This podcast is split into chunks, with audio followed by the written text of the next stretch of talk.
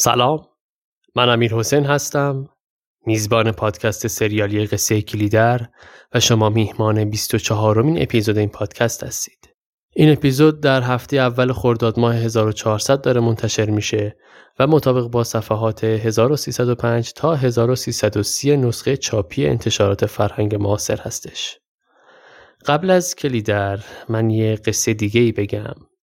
اگر این اپیزود رو در زمان خودش دارید گوش می‌کنید می‌دونید که انتشار اپیزود قبلی مصادف شد با فوت پدر. و اتفاقا انتشار اپیزود 24 هم نزدیک به چهلم ایشون هستش. شبی که می‌خواستم اپیزود 23 رو ضبط کنم از شهرستان به من اطلاع دادند که حال پدر وخیمه و من بلا فاصله بعد از ضبط اپیزود 23 رفتم به گلپایگان. آخرین دیدارها رو با پدر داشتم در CCU بیمارستان. پدر مدتی بود که با سرطان ریه دست و پنجه نرم می کردند. در طی اون دو سه روز که شهرستان بودم از فرصت استفاده کردم. کار edit و میکس اپیزود 23 انجام شد و بعد اومدم تهران. دقیقا روزی که می‌خواستم پادکست رو منتشر کنم حدود ساعت 8 صبح 31 فروردین 1400 مطلع شدم که پدر از دنیا رفتن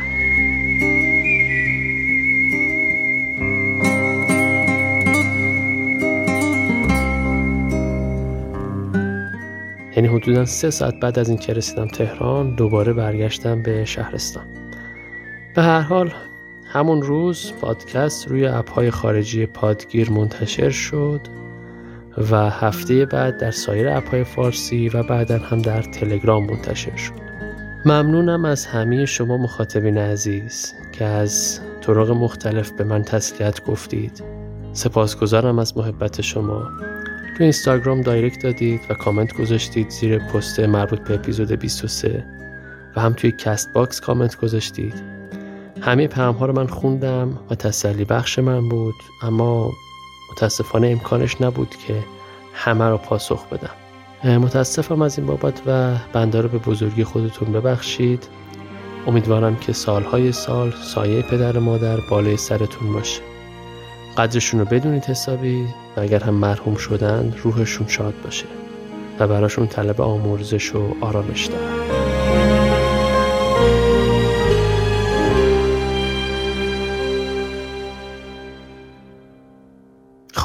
سراغ قصه کلیدر قبلش یه مروری کنیم در اپیزود قبلی چه گذشت. اپیزود 23 با قهوه خونه خال سکینه شروع شد. گفتیم شیرو و ماه درویش اومده بودن قهوه خونه و منتظر نادلی بودن که بیاد و با هم برن به قلعه چمن.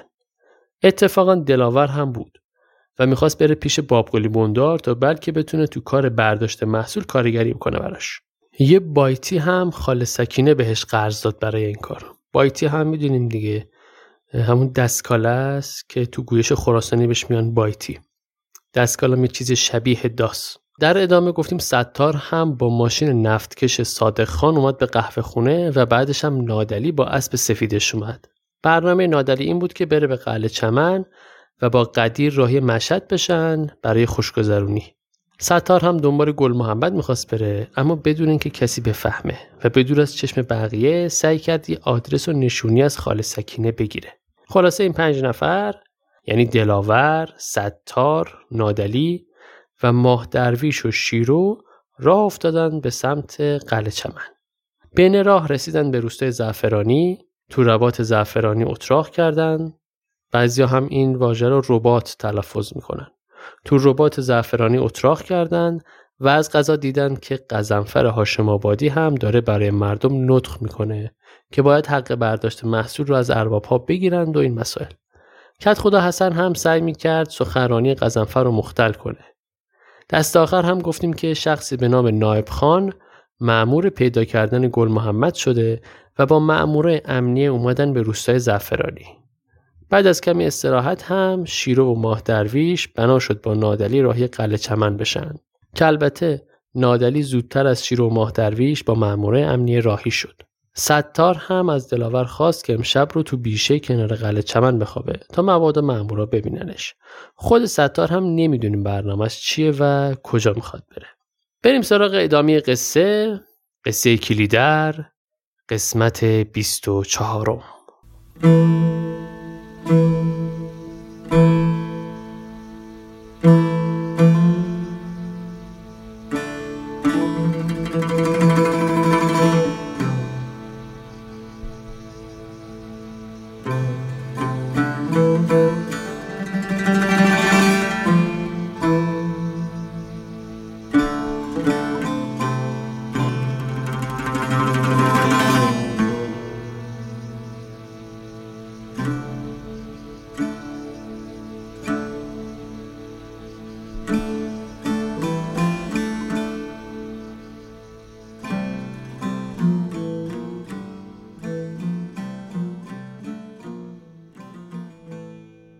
ادامه قصه از صحراهای قلعه چمن شروع میشه.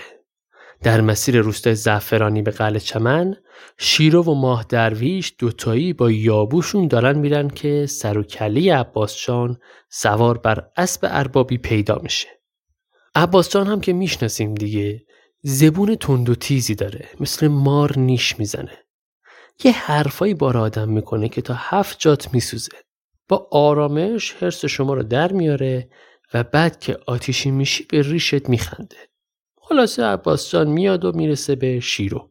سرعت اسبش رو آروم می‌کنه. به شیرو میگه پس اون همسفرات کجان؟ شیرو میگه نمی‌دونم پسر کربلی خدا داد. من خودم کم قصه ندارم. دیگه حواسم به بقیه نیست که. عباس جان میگه حالا خوبه همه این داستانا زیر سر برادرای توه. شیرو میگه والا من خیلی وقته که دیگه اسمی کلمیشی ها روم نیست. نشونش هم اون گیله موهام بود که برادران بریدن. عباس میگه راست شیطون داشت گولم می‌زد که آمار تو به نایب خان بدم. دم رباط زعفرانی که بودیم به حال می‌دونی که دنبال گل محمد اومده بودن. شیرو میگه نه من خبر ندارم از چیزی. عباس میگه یعنی تو اینقدر کمهوشی؟ اون ستار پیندوز هم لابد رفته که خبر ببره برای گل محمد که پیداش نیست. اما من می‌دونم آخرش همین رفیقش تحویلش میده به امنیه ها شیرو میگه این حرفا رو برای چی به من میگی؟ من دیگه نمی‌دونم کی رفیق گل محمد و کی نیست. عباس جان میگه آها اینا رو میگم که به برادرت بگی به این روباه پینهدوز اعتماد نکنه. شیرو میگه من که گفتم با برادرم هم کلام نمیشم اصلا. عباس جان میگه حالا به هر حال خواهر برادری دیگه بالاخره خواهر و برادر با هم همکلام میشن. کار دسته خودشو نمی‌بره که. شیرو کم کم داره حرسش در میاد. شیرو یه نگاه عاقلان در صفحه به عباس جان می‌کنه. میگه عباس جان تو چه کینی از برادر من به دل داری؟ چه بدی در حق تو کرده که اینجوری براش قد داره بستی؟ برای این کارا هم موضوع مواجب می‌گیری؟ اصلا تو اگه از آلاجاقی موضوع مواجب می‌گیری پس کو دنبت تو که همیشه بدتر از ما هشتت گره نوعته فکر می‌کنی حالا که سوار اسب ارباب شدی دیگه یکی از اونا شدی؟ تو چه جور آدمی هستی که بدون جهت با آدم و دشمنی می‌کنی؟ داخل مگه تو از سگ شیر خوردی؟ والا صد رحمت به سگ به خدا. شیرو که اینو میگه عباس شان میره تو فکر. یه خنده موزیانه میزن و میگه حرفات به دلم نشست شیرو. نمی‌دونم. خودم هم موندم که چرا بعضی کارا رو می‌کنم و بعضی حرفا رو می‌زنم. انگار خو کردم به این حالت. شیرو چیزی نمیگه. عباس شانلی رها نمی‌کنه. میگه شیرو بازم بگو برام. بگو بلکه سرم بیشتر وابه جنبه. هرچند فکر می‌کنم دیگه کار من از این حرفا گذشته و نمی‌تونم خودم رو عوض کنم. عباس یه سیگاری هم روشن می‌کنه. میگه که آره آره. واقعا چرا آدم باید بی جهت کاری کنه یا حرفی بزنه؟ اما یه سری هم هستن که همینطور بی جهت با گل محمد رفاقت و دوستی دارن تکلیف اینا چیه شیرو؟ ها؟ چرا ساکت شدی؟ چرا جواب نمیدی شیرو؟ نکنه به نفرت نیست البته خوب می‌دونی کدوم دوستای گل محمد رو میگن بالاخره آدم که بی جهت که کسی رو از چنگ افغان ها پیش خودش پناه نمیده که ها؟ چرا لال شدی شیرو؟ لابد از این جنازه شوهرت خجالت می‌کشی ها؟ آخه کدوم مردیه که از راه رفتن زنش نفهمه که چی به چیه. صحبت که به اینجا می‌رسه شیرو دیگه آمپر میچسبونه. یهو میگه میری رد کارت یا همینجا خ... کشت کنم. عباس جان می‌زنه زیر خنده. با قهقه میگه آفرین شیرو. هوش یه کره اسب داری تو. سری شستت خبردار شد. داخل من که هنوز اسمی از شیدا نبردم که چرا انقدر داغ می‌کنی؟ من اصلا نمی‌خواستم بیخ گوش شوهرت اسمی از شیدا ببرم. آخه درست نیست اصلا. این سید بدبخت تا اسم شیدا میاد هفت بندش میلرزه. من فقط خواستم شوخی کنم. همین. هرچند این چیزا که تازگی نداره. همین برادر خودم میگه نبود. با زندایم ریخ رو هم. همه آبادی هم فهمیدن. آب از آبم تکون نخورد. شیرو دندوناشو رو هم فشار میدم میگه داخل شما دو تا برادر چرا انقدر رزل و نکبتید؟ یکی از یکی نمک به حرومتر و مادر به خطاتر. عباس جان باز می‌زنه زیر خنده. ادامه میده. میگه اما من قدیر نیستم. هیچ وقت به اندازه اون بیناخون و رزل نبودم. من حیا آبرو سرم میشه خونه زندگی دارم تو مشهد. من هیچ لکه سیاهی پشت سرم نیست. ولی خب چیکار کنم؟ یه کاری هم می‌کنم که دست خودم نیست. اتفاقا یه وقتا که کاری نمی‌کنم وحشت دارم می‌دونی؟ یعنی همین که یه کاری می‌کنم بهم امید میده. دیگه برام مهم نیست این کار به نفع یا ضرر دیگرانه. بقیه هرچی که می‌خوان راجع به من فکر کنم. الان سوار این اسب آلاجقی هستم تا یه خدمتی بکنم. حالا ممکنه باعث بشه دست یه نفرم از دنیا کوتاه بشه. خب بشه. چیکار کنم؟ طبع من اینجوری آقا من اینجوریم مدلمه نظرمه آقا نظرمه. پاراگراف آخر صحبت عباس جان رو مستقیم از کتاب می‌خونم. جالبه. در این دنیا یک چیز عجیب و غریبی هست که ما از آن خبر نداریم. یک چیز عجیب و غریبی هست که بر همه جانورهای مثل من سوار است. یک چیز عجیب و غریبی هست که آدم را به جنایت وادار می کند آن چیز عجیب و غریب چیست؟ آن چیست که چنان در آدم حلول می کند چنان آدم را تابع خودش می کند چنان عقل آدم را راه می برد که آدم حتی به جنایت های خودش هم افتخار می کند در این دنیا خواهر من آدم یا مجنون است یا جانی. به این اسب اربابی نگاه کن که چجور بال در می آورد به من نگاه کن فقط به من نگاه کن.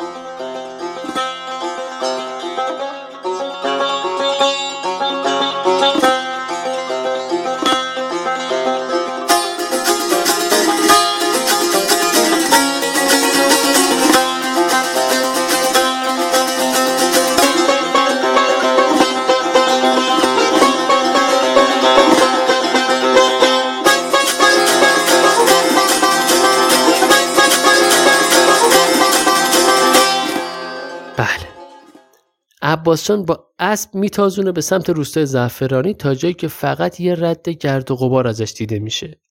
و بعد دوباره برمیگرده به سمت قلعه چمن تا می‌رسه به شیرو. وقتی می‌رسه به شیرو اسبش رو هی می‌کنه تا وایسه و بعد به شیرو میگه می‌بینی؟ اسبی که خوب بهش رسیده باشن اینجوریه. قبراق میتازه. حالا مقصد هر چی می‌خواد باشه. تو هم این خر لنگ تو هی کن تا ببینم کی می‌رسی. لذا من کار خودمو می‌کنم. خداحافظ شما. و عباسجان به سرعت را میفته و میره سمت قلعه چمن. عباسجان را میفته میره سمت قلعه چمن. اتفاقا خیلی هم با سرعت با اسبش میره. نزدیک قلعه چمن میشه.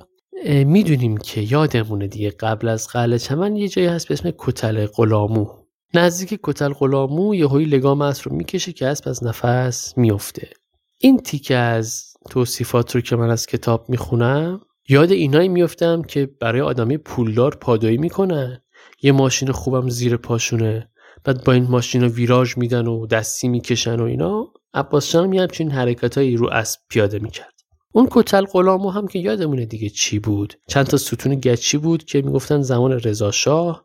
چند تا یاغی رو بسته بودن و دورشون رو گچ گرفته بودن. حالا اینکه این بندگان خدا صرفا از نظر حکومت یاقی بودن یا از نظر مردم هم یاقی بودن الله اعلم. چون اون زمان اگر شما چهار تا فوش به حکومت می‌دادی بهت برچسب یاقی و اوباش و شورشی و فتنگر و خس و خاشاک و اینا می‌زدن. بگذاریم. عباس وارد قلعه چمن میشه. ناچارن میاد از جلوی خونه بوندار هم رد میشه. شیدا از اتاق بالاخونه صداش می‌زنه که کجا می‌بری اسب اربابی رو؟ عباس هم میگه میرم بگردونمش تا عرقش خوش بشه. اما گویا شیدا نمیشنوه. مد نظر داریم دیگه اونجا شلوغ پلوغه. مأمورای خان نایب اومدن احتمالا یه شام حسابی هم فراهم شده و بعضا زن و مردهایی که بذات کمتری هم دارن اون اطراف دارن موسموس می‌کنن که بلکه یه کاس آب گوشتم گیر اینا بیاد. تو کتاب میگه زن و مردهای گده کنیز. شیدا باز داد می‌زنه که کجا می‌بری اسبو؟ عباسان این سری بی التفات به شیدا راهشو می‌کشه میره. شیدا سری میدوه میاد دنبال عباس جان بازوشو می‌گیره و میگه با تو اما کجا داری می‌بری اسبو میگه کری. عباس میگه یه بار جواب تو دادم دیگه. شیدا افسر اسب از عباس می‌گیره. میگه حالا نمی‌خواد مهرمون تر از مادر باشی. خودم اسبو می‌برم. و اسب رو برمیگردونه سمت خونه بندار. عباس هم از اسب میاد پایین. عباس میگه پس ببین اسبو داری سالم تحویل می‌گیری یا؟ حواست باشه. در ضمن یه پیغام هم برای بندار آوردم. شیدا میگه خب چرا نمی خونه به خودش بگی؟ عباس میگه آخه اونجا شلوغ نمیشه صحبت کرد. بگو بیاد سمت خونه ما باش صحبت می‌کنم. شیدا میگه باشه. و هر کی میره سمت خونه خودش. التفات دارید دیگه عباس نوکر خونه بنداره. بعد میگه با بندار بگو بیاد در خونه ما تابش بگم. حالا عباس که داره میره سمت خونه پدرش کربلای خدا داد از جلوی حمام رد میشه. یا یه صدایی میاد میگه عباس بعد جور گردن تو ترخ گرفتی و میری یه کمکی به ما نمیدی؟ عباس نگاه می‌کنه می‌بینه که یه دز اهالی رو پشت بوم حمام دارن سقف و کاهگل می‌کنن. میگه خدا قوت. سمد گلخنتاب. میگه آخه شد یه بارم تو دستت به کار خیر بره. علی خاکی همینطور که ناوی گل رو داره میده به زاغ عبدال میگه آخه کی دیده پسر کربلی خدا داد یه قدم برای کار آمول منفعه بردارن. مگه مدرسه رو یادتون نیست؟ میرزا دلاک میگه آخه دیوار مدرسه رو کسی بالا می‌بره که بچه داشته باشه نه پسر کربلای خدا داد زاغ عبدال میگه والا منم اولاد نداشتم. حالا مدرسه هیچی اما اینا همومم نمی‌خوام برن. براتلی پسر سالار رزاق در حالی که نافه گل رو از زاغ عبدال می‌گیره میگه ای بابا توقع کار خیر از این دوتا برادر نباید داشت. بابا گلاب هم که تو کوچه کنار جوب نشسته دستی به سر صورتش می‌کشه و هی دعا می‌کنه. میگه طلب خیر از خدا بکنید طلب خیر کنید بابا جان. خیر از خدا برای همه چی. خدا خودش میگه همه بندگان عاقبت به خیر کنه. طلب خیر کنید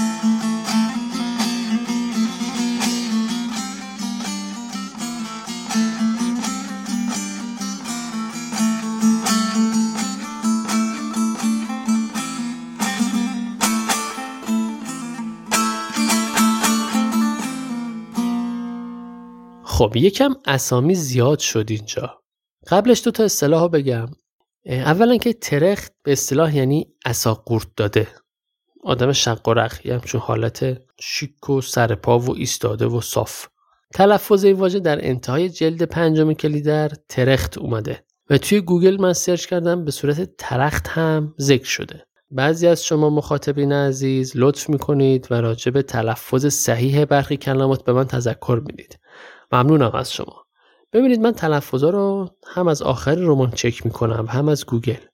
ممکنه بعضا با چیزی که شما شنیدید متفاوت باشه مثل همین واژه ترخت. بعضی اوقات هم واقعا من دارم اشتباه می‌کنم یعنی به زعم خودم فکر می‌کنم تلفظ رو دارم صحیح میگم که خب اشتباه بوده و همینجا از حضور شما عذر می‌خوام. یک کلمه دیگه هم ناوه بود که گفتم. ناوه هم یه جور ظرف چوبی شبیه همین استانبولی امروزی بوده. امروز بناها برای تهیه ملات ماس سیمان یا گچ از یه تشت فلزی استفاده می‌کنن به اسم استانبولی هممون می‌شناسیم دیگه. اون زمان برای حمل گل و کاهگل از یه ظرف چوبی استفاده می‌کردن می‌گفتن ناوه. من تو ذهنم یه جور ظرف حسیری بود اما دیدم تو لغتنامه ها عموما گفتن ظرف چوبی. اگر شما حالا توضیح بیشتری می‌دونید ممنون میشم به من هم بگید. این از دوتا واژه ترخت و ناوه. یه سری اسامی گفتیم که هم قبلا بهش اشاره شده و هم بعدا باهاش کار داریم. سمد گلخنتاب که متولی حمام قلعه چمنه و گلخن حمام رو روشن می‌کنه و مراقبت و نگهداری می‌کنه از حمام. علی خاکی یکی از اهالی جوون روستاست که جز رفقای پهلوون بلخیه و بعدا باهاش کار داریم. یادتون باشه اینجا اپیزود 24 علی خاکی یا علی خاکی. سالار رزاق یکی از دهقانهای قلعه چمنه و خودش زمین داره. اگه اشتباه نکنم. و موقع دروی گندم هم سرکارگر بنداره و وضع مالش بهتر از بقیه است. تو دست بال بنداره. براس هم که پسرشه. خود سالار رزاق تو این لحظه که اینا دارن پشت بوم هموم رو تعمیر می‌کنن تو خونه بوندار مشغول پخت و پزه. یادمونه دیگه بوندار مهمون داره الان و خونش شلوغه. خان نایب اومده. یه نفر دیگه هم داریم به اسم تاج علی پشت کش. اینو با برات علی اشتباه نگیریم تاج علی همونه که لالا هم بهش اشاره کرد. گفت فلانی نمی‌دونم چیه منو بو می‌کشه و اینها. زاغ عبدال هم برادر خال سنمه خال سنم اگه یادتون باشه شیر کشخونه داره تو قلعه چمن و بسات قمار و قلین و تریاک را میندازه تو خونش. با زاغ عبدال با هم میگردونن اونجا رو. بابا گلاب هم که قبلا اسمشو زیاد بردیم. فکر می‌کنم پیرترین فرد روستاست و پاش لب گوره و چشماش هم کمسو شده. این تقریبا کم بیناه کار خاصی هم نداره مدام برای ملت دعا می‌کنه. جایی هم سفره پهن باشه خودشو میرسونه. خب این از اسامی. دیگه اهالی هم که کار کاهکل پشت موم حمام تموم شده میان لب جوباب میشینن دست و پاشون رو تمیز می‌کنن میشورن تا کم کم آماده بشن برای شام. سمد گلخنتاب گفت شام تیار کردم کسی جایی نره. این لالو یهو چپا و از راه می‌رسه. یکم سر به سر بابا گلاب می‌ذاره و میره سمت خونه کربلای خداداد پیش عباس جان. یکم هم عباس جان ازش سوال جواب می‌کنه که خونه بوندار چه خبره و چپا هم بعدش راه میفته میره خونه بوندار چپا رو هم یادمونه دیگه چوپان بوندار بود و البته شوهر لالا. لالا هم قبلا زندایی عباس جان بود که وقتی قصهشون با قدیر لو رفت تو روستا دایشون لالا رو طلاق داد. این روابط یکم پیش تو پیش میشه دیگه. اینا رو می‌تونید از اون اینفوگرافی که قبلا تو صفحه اینستاگرام و تلگرام قرار دادم ببینید. خب برگردیم به خونه کربلای خدا داد عباسون تازه اومده خونه هوا کم کم تاریک شده کربلای خدا داد یه گوشه ایوون کس کرده. عباسون پا میشه میره تو انباری که اتفاقا قدیر همونجاست. یه فانوس روشن کرده عباس هم یه سیگار روشن می‌کنه و میره تو این فکر که آخه این چه حرفی بود به شیدا زدم؟ گفتم به بوندار بگو بیاد دم خونه ما براش پیغام دارم. خلاصه داره قدم می‌زنه و فکر می‌کنه که چطور این گند رو جمع کنه که یهو اصلا پسر بوندار محکم در می‌زنه و وارد حیات خونه میشه. 20 سال و جواب میگه حالا دیگه خودت آدم حساب می‌کنی؟ یا الا بودو بریم ببینیم بابام چیکارت داره؟ نکبت کسافت. عباس جان هم که مثل سگ چوب خورده لال شده آروم و بی سر و صدا راشو می‌کشه و همراه اصلان میره به سمت خونه بوندار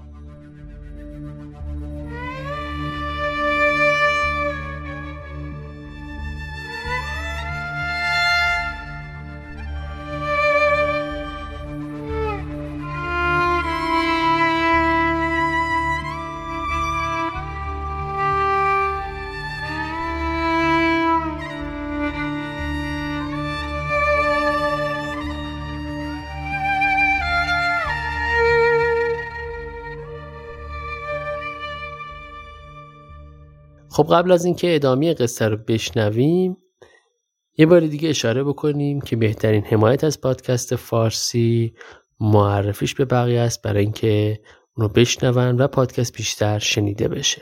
در کنار اون اگر تمایل دارید که از پادکست حمایت مالی هم داشته باشید می‌تونید از طریق لینک هامی باش درگاه پرداخت دونیت حمایت های مالیتون رو هم از پادکست قصه کلیدر انجام بدید که لینکش رو در توضیحات پادکست من قرار دادم. بریم سراغ ادامه قصه. اصلان و عباس جان می‌رسن به خونه بندار. شیدام از اون میاد. شیدا و اصلان عباس جان رو دوره می‌کنن. میگه آقا چه پیغامی داری برای باب خلی عباس جان میگه فقط به خودش باید بگم. همینقدر به شما بگم که از آقای آلاجاقی براش پیغام دارم. به اصلان میگه حالا یه بسته سیگار برام بیار خب. اصلان میگه باشه ولی دیگه ما نسیه کار نمی‌کنیم ها عباس جان میگه باشه بابا من پولم نقده. یکم مردونگی داشته باش تو هم بابا. تو این حال و هوا بوندار میاد. و عباس جان میگه بریم تو مغازه اصلان صحبت کنیم. میرن تو مغازه. بوندار میگه خب چه خبر؟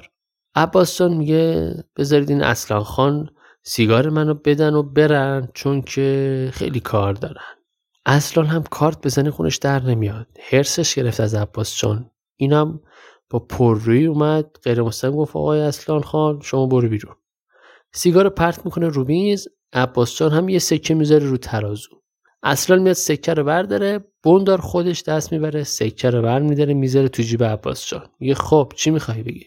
اصلا هم چپ چپ نگاه می‌کنه و میره.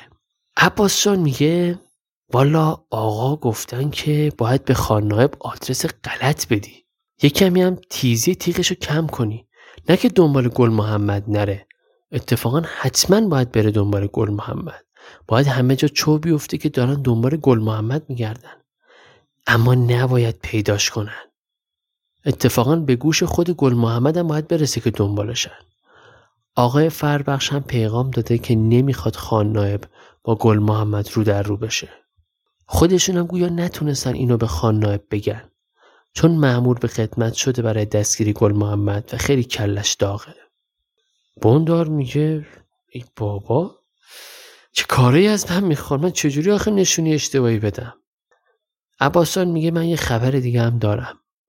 اون پسر ستار پینه آزاد شد و داشت میومد سمت قلعه چمن. اما همین که مأمور خان نایب رو دید راشو کش کرد و گم و گور شد. بگم اونم رفته گل محمد خبر کنه. بندار می خب باش خیلی هم خوب. ببینیم چی میشه. و از مغازه می‌زنن بیرون و میرن داخل حیات عباس میگه یه چیز دیگه هم هست. اینکه شیرو و ماه درویش دارن میان. اما به نظر میاد سید دیگه نمی‌تونه کار کنه. باید به فکر یه نفر دیگه باش یعنی یه خبر دیگه هم دارم. قزنفر هاشم آبادی باز اومده بود تو ربات زعفرانی داشت نطخ می‌کرد برای مردم. بوندار در حالی که از پله ها داره میره بالا میگه خیلی خوب خیلی خوب. حالا بعدا راجبش حرف می‌زنیم. تو هم برو تو مطبخ شام بخور یه کمکم به بقیه بده. بوندار که میاد بره داخل اتاق شیدا میاد بیرون میگه خان نایب می‌خواد بره. بوندار میگه من برای شام نگهش میدارم. تو فعلا آماده شو که با جماز بری سمت کلاته تا بهت بگم. شیدا هم میاد این شطور جماز رو آماده می‌کنه. جمازی که داره آماده می‌کنه همون شطوریه که باهاش برگشت به قلعه چمن از دست بازخان افغان فرار کرد. یادمونه دیگه شبونه رسید به قلعه چمن و با یه دختری فرار کرده بودن از دست بازخان افغان. اون دختر اسمش سارا بود دیگه. بابای این دختره هم همونی بود که همراه با گل محمد ها از زندان سبزوار فرار کرد و بعدا تو قاله کشتن علی اکبر هاشپسند کشته شد. شیدا هم به این دختره گفته بود که بابات پیش ماست. و خلاصه رو مخ این دختر کار کرده بود و به کمک این دختر فرار کرده. که این دختر هم اومد دید باباش نیست باباش مرده قبرش هم حتی نشونش نمیدن. و این دختر ساده دل رو حرف شیدا حساب کرده بود و اصلا بهش دلبسته شده بود. قرار مداری با هم گذاشته بودن. برگردیم به حیات خونه بندار. تو این حالا هوا سارا از مطبخ بیرون میاد و شیدا رو صدا می‌کنه. میگه سر به کدام راه داری شیدا؟ کتاب در وصف سارا چند خطی اینطور نوشته. صدای سارا بود صدای دختر افغان و چه دلنشین بود. تن تابستانه به ابریشم صدای دختر انگار نوازش میافت قامت تکیده سارا نهال نازکی را میمانست ایستاده بر جوباری غریب با نگاهی که در حضور ماه کبود مینمود و از شکاف پلکای اندکی موربش همچنان به شیدا دوخته شده بود و کبودیش به رنگ علف می‌زد و مینمود که اندوهی سنگین و ماندگار در آن برکه ها لنگر انداخته است. اندوهی که جوانی دختر را از درون میکاهد و برق زنده پیشین را در چشمهای او می رود که به تباهی نومیدی بگرداند.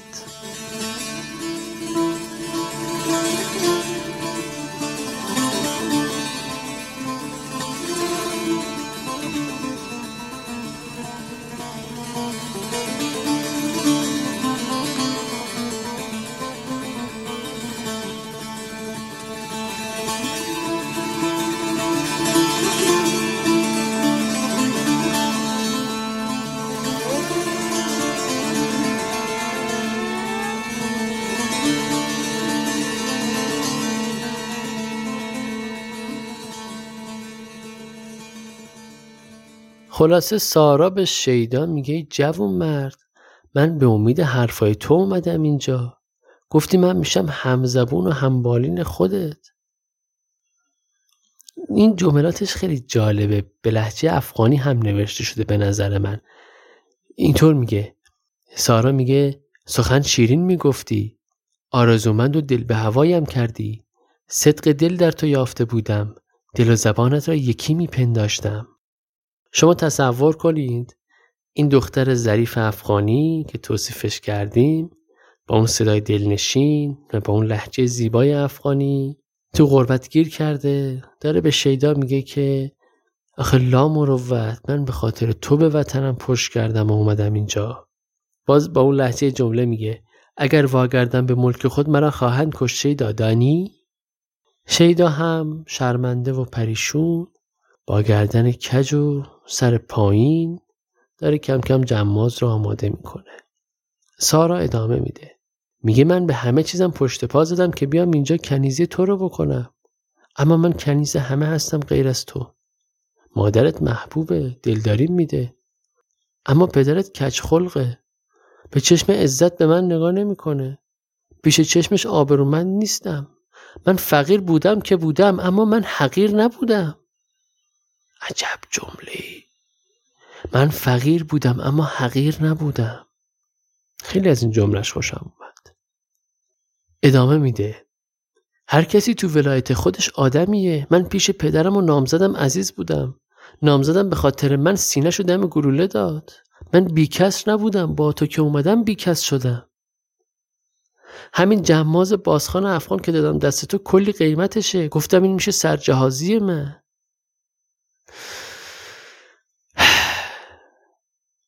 بند خدا سارا به خاطر شیدا. ما می‌شناسیم شیدا رو دیگه. به شیرو نظر داره یه سراسری با لالا داشته با دختر سه تلفنچی هم برنامه داشته. بنده خدا سارا به خاطر حرفای این شیدا به همه چیزش پشت کرده. حتی یه شطور هم برداشته به خاطر این آقا آورده. وقتی این شیدای بیرگ وجودشو نداره این دختر رو به همسری بگیره. هرچند از اول هم به نظرم نمی‌خواسته این کار رو بکنه فقط این بچه رو گول زده که با کمکش بتونه از اونجا فرار کنه. شیدا هم هی این پا اون پا می‌کنه. لال شده دیگه. میاد نزدیک سارا. این بال سربند سارا رو می‌گیره و بو می‌کنه. میگه هیچ وقت دستم به تو دراز نمیشه. تو با آن چشمه میبانی که آدم حیف دارد در آن دست ببرد. و سرشو میندازه پایین. یاد اون تعریف های چیزی افتادم. شکلات و کاغذ دور شکلات و حرفای این مدلی. سارا هم میگه من را رکاب خود کردی تو. یعنی از اون نردمون استفاده کردی دیگه. و برمیگرده و میره سارا. تو این حال و هوا از توی تاریکی گوشه حیات یه صدایی به شیدا میگه عاشقش هستی؟ گویا یه نفر داره این صحنه مواجهه سارا و شیدا رو می‌بینه. این شخص کسی نیست جز لالا.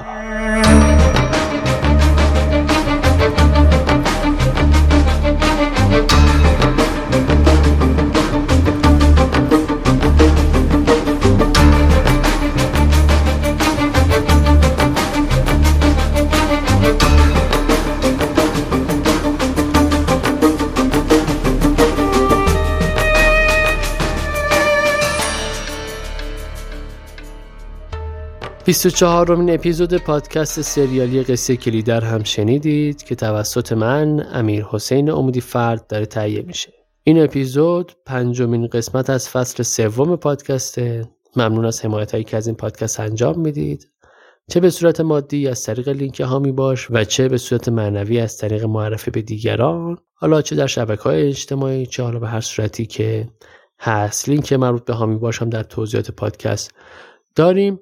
اینم اضافه کنم که از اینجا به بعد احتمالا مدت زمان اپیزودها کاهش پیدا می‌کنه. تعداد صفحات کمتری رو بهش می‌پردازیم تا پادکست زودتر جمع بشه و بتونیم با یک روال منظمتری بعد از همه این اتفاقات تلخی که افتاد در این مدت بتونیم پادکست رو با فاصله کمتری براتون منتشر بکنیم. به نظر من اینطور می‌تونه بهتر باشه هم برای من و هم برای شما. با من در ارتباط باشید. از طریق ادساین کلی در پادکست در همه شبکه های اجتماعی. سپاس که منو میشنوید. نوش گوشتون.